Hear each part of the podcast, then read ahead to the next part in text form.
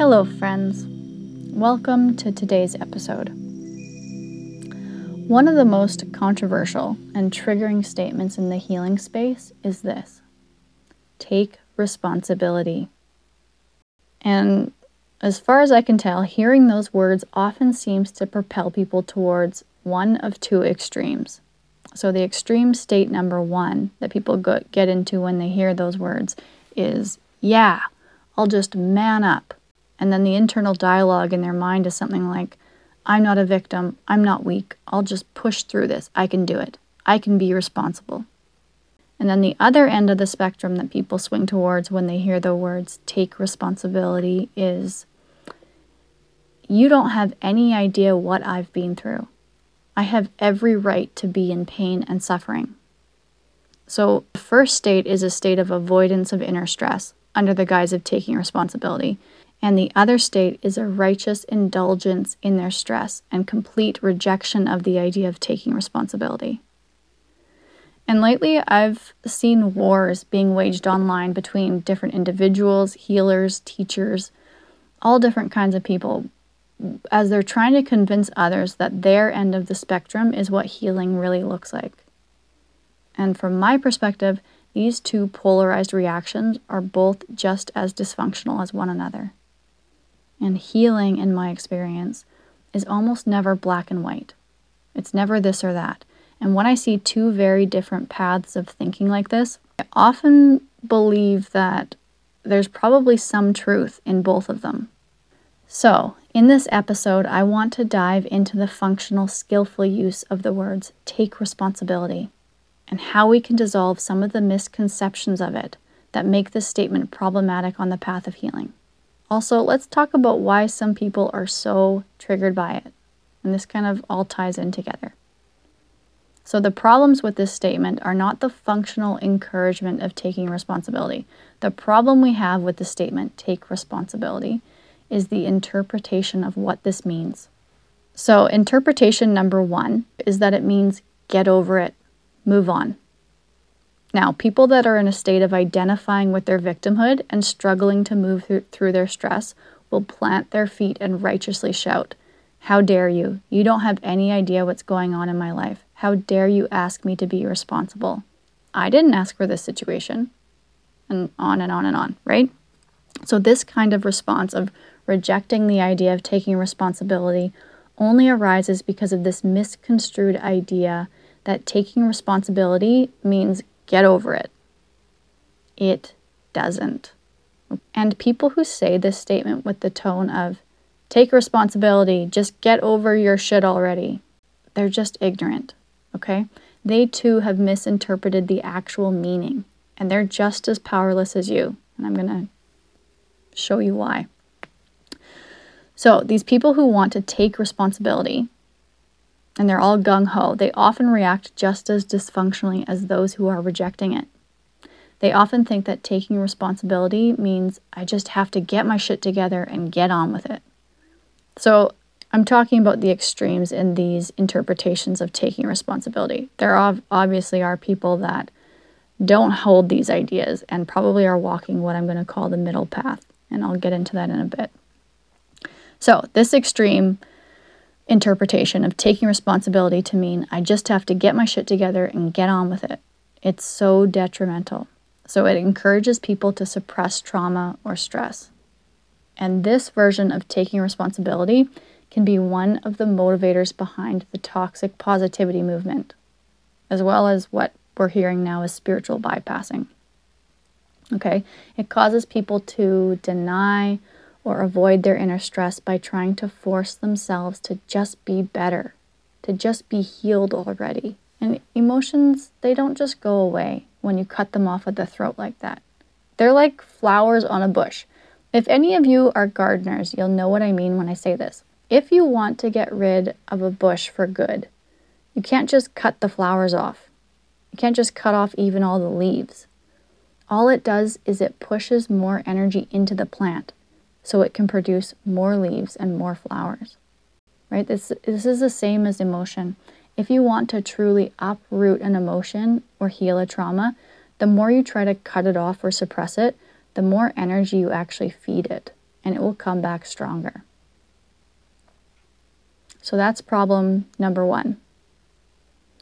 Now, the second interpretation of the words take responsibility is that it means that you're to blame.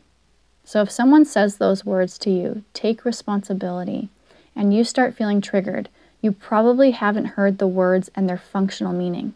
So the functional meaning is I have the power. I can be responsible in this situation. Wow, how wonderful. Instead, you've interpreted it to mean I'm being weak. This person thinks that I should be different. They think I'm not being strong enough. Ooh, that's a that's a big trigger. so it will it will trigger your desire to defend yourself and to state all the major reasons why you should be able to feel like a victim. So you completely reject the idea of being responsible. But taking responsibility means being response able, able to respond. And that's all. That's actually all that means. This statement doesn't tell you what you should feel. It doesn't tell you that you should be more positive. It also doesn't tell you that you should just get over whatever you're feeling or experiencing. All this statement does is that it tells you the truth that you have the power to respond. And this is an incredible power, you guys, one that we don't want to give up or overlook because we've misinterpreted the meaning of take responsibility. Now, before we get into what that actually looks like in action, I want to just touch on the idea of being a victim. This is a really triggering subject, but I want to get into it. I think it's important. So, we have a really strong victim culture, and it seems to have blown up on social media lately. And it's come about for so many reasons. But one of the reasons that I viewed is that people realized that toxic positivity and spiritual bypassing, they're not actually helping their healing. So, in an attempt at acknowledging and validating more of, of their own experiences, I think people started talking about them. And this was great in the beginning. It turns problematic for people when instead of flowing through an emotional journey, they end up planting their feet in the river of chaos because somewhere along the way, being in chaos has started to feed part of their wounded ego. So, in sharing victim stories online, people start to create bonds. We call them trauma bonds in the psychology world. You probably heard that term. So, that means people get applauded for their trauma and people soothe one another for going through their stress or their traumas. And this, again, it's not a bad thing. It can be a really helpful part of healing to move through something with a community.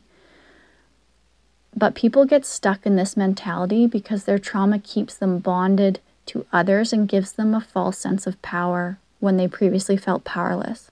This false power, it's a byproduct of the person's pain. It's not rooted in their strengths or their inspiration or their love or their authentic connection.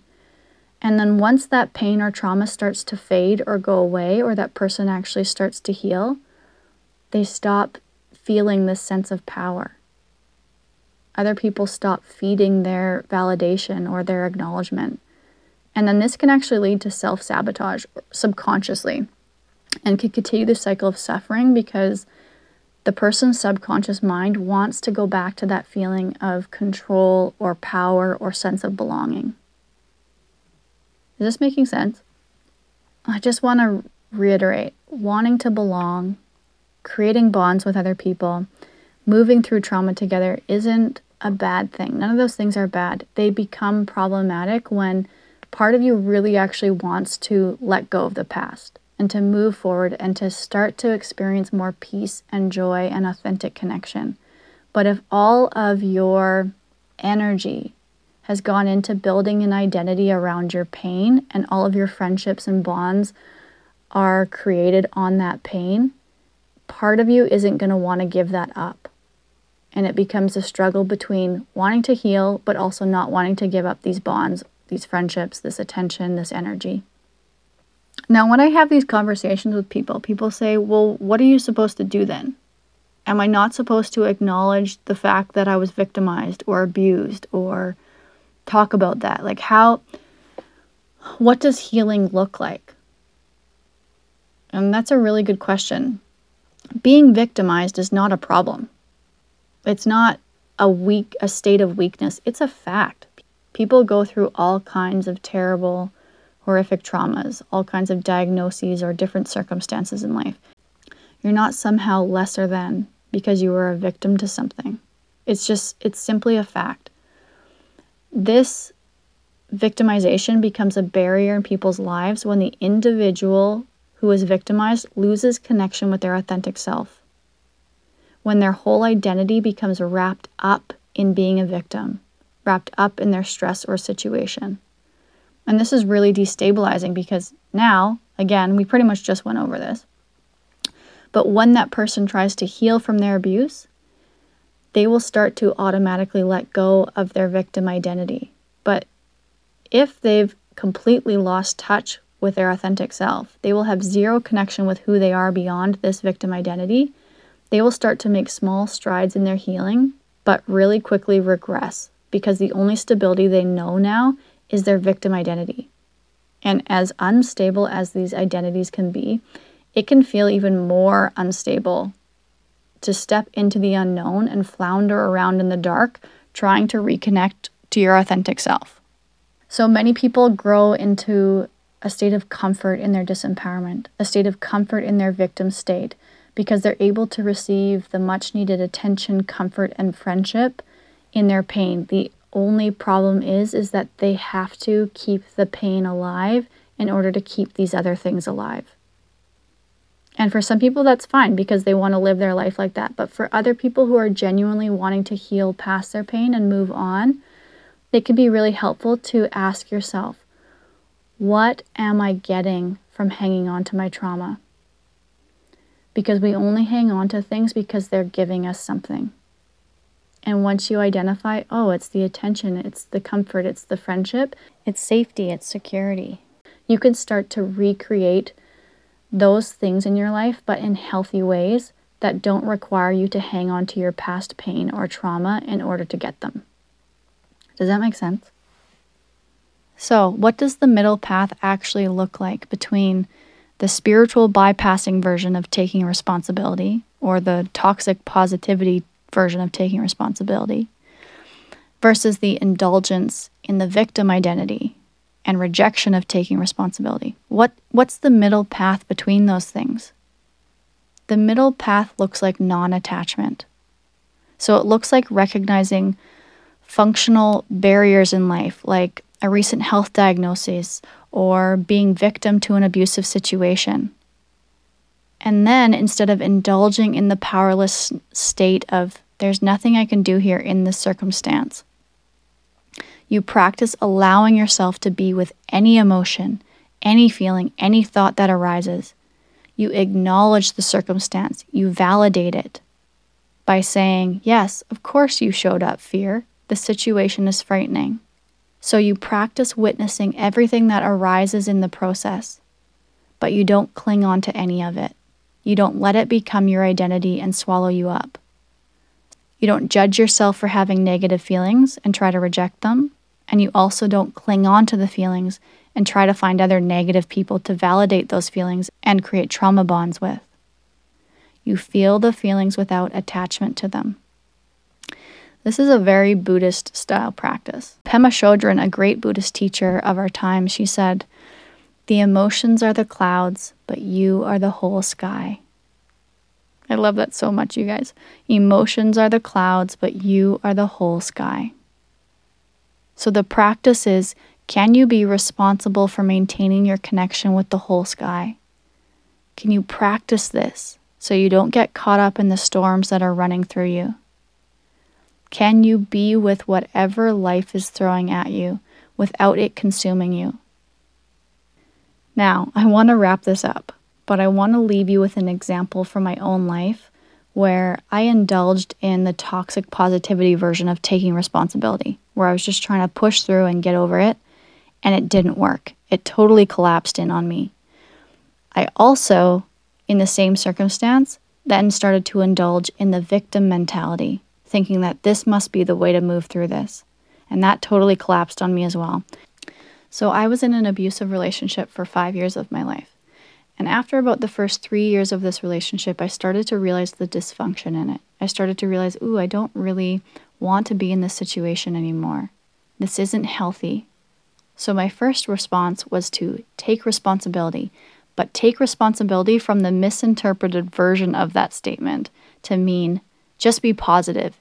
If you can maintain a positive state of mind then, and take responsibility for your own happiness in the situation, everything will be fine. I was able to convince myself every now and then that everything was okay, to just be happy, and I would experience moments of happiness and moments of peace.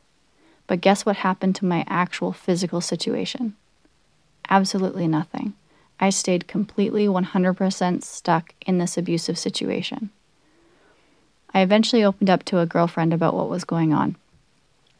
And she made it crystal clear that I was a victim in the situation.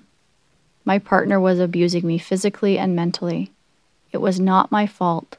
This other person was problematic. It was their responsibility because they were the abuser. And I had nothing to do with it. And I completely indulged in that victim state. And guess what changed in my life? Absolutely nothing. Because on a subconscious level, I essentially told myself that because I'm the victim and because that person is the abuser, I'm powerless. I have no ability to respond in the situation. I am not response able. My healing finally came when I realized that both of these extreme mentalities were not working. And they both led me to the exact same place to be stuck in my trauma. What I finally had to do was what I already mentioned before in this episode, which is about recognizing fully what is going on, acknowledging exactly what's happening, my own feelings, the circumstance, this other person's behavior, my participation in it. To see all the facts, but not be attached to them, not judge them as good or bad, not try to run from them or escape from them. Just look at them clearly. And when I was able to see those things clearly and not try to hide from them and not feel completely powerless and victimized to the situation and creating a big emotional story around it, I was able to see a way out. I saw the fact yes, I am a victim to this abusive situation, but at the same time, I'm not powerless. I'm actually able to respond. How can I respond? I can decide to walk away. I can decide to stop participating. And that's exactly what I did. And I was finally able, after, took me two years to figure this out. So, after a total of five years in this situation, I was able to leave. I was walking the Buddhist middle path of being able to see everything clearly, allowing things to arise, and then deciding to take functional action based on my values. It's not an easy path. It's not it's not as simple as I, I make it out to be, but it's worth the effort. So, if you can recognize where you're becoming polarized on your path of healing, where are you stuck at the moment? Are you be righteously trying to force your way through a difficult situation or a trauma by taking responsibility, but it's from a toxic positivity perspective? Or are you stuck in the victim culture? Are you powerless to your circumstance? Have you given up all hope of being able to respond, of taking responsibility? And now healing is no longer possible for you. Where are you? And can you start to lean a little bit more towards the middle? That's the practice. I hope this was helpful. I really enjoyed this conversation. I love this topic. I don't have all the answers, but from my own experience, I believe that some of these things really are helpful. I hope you have some good takeaways. I look forward to our next discussion. Amitabha. Hope you have a wonderful day. Bye for now.